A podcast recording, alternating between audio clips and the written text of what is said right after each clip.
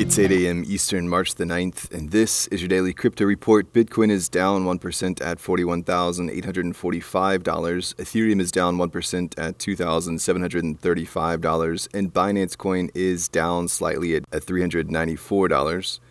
Those are leaders by market cap. Top gainers in the last 24 hours Terra up 20%, Waves up 20%, and Monero up 16%. Today's episode is brought to you by the digital marketplace Ungrocery. If you've ever thought about who your food comes from, Ungrocery is the place to shop. Join the food people online at ungrocery.com.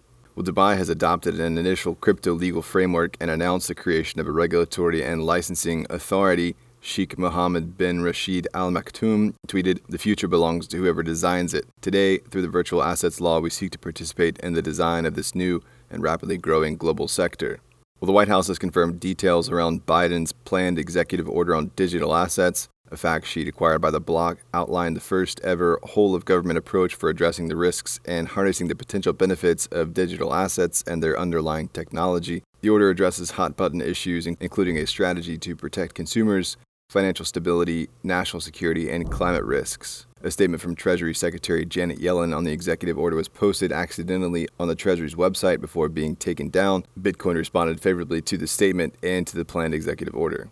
Web2 peer to peer file sharing platform LimeWire is plotting a comeback as a Web3 NFT marketplace focusing on digital collectibles for art, entertainment, and music. The new iteration of the website will allow fans and artists to create, buy, and trade digital collectibles without the current technical hurdles within the NFT landscape. LimeWire said it's aiming to combine the user experience of Web 2 and the benefits of Web 3. There's no crypto wallet prerequisite, and users will be able to purchase collectibles directly via credit card, bank transfer, and other fiat gateways thanks to a partnership with payment platform Wyre.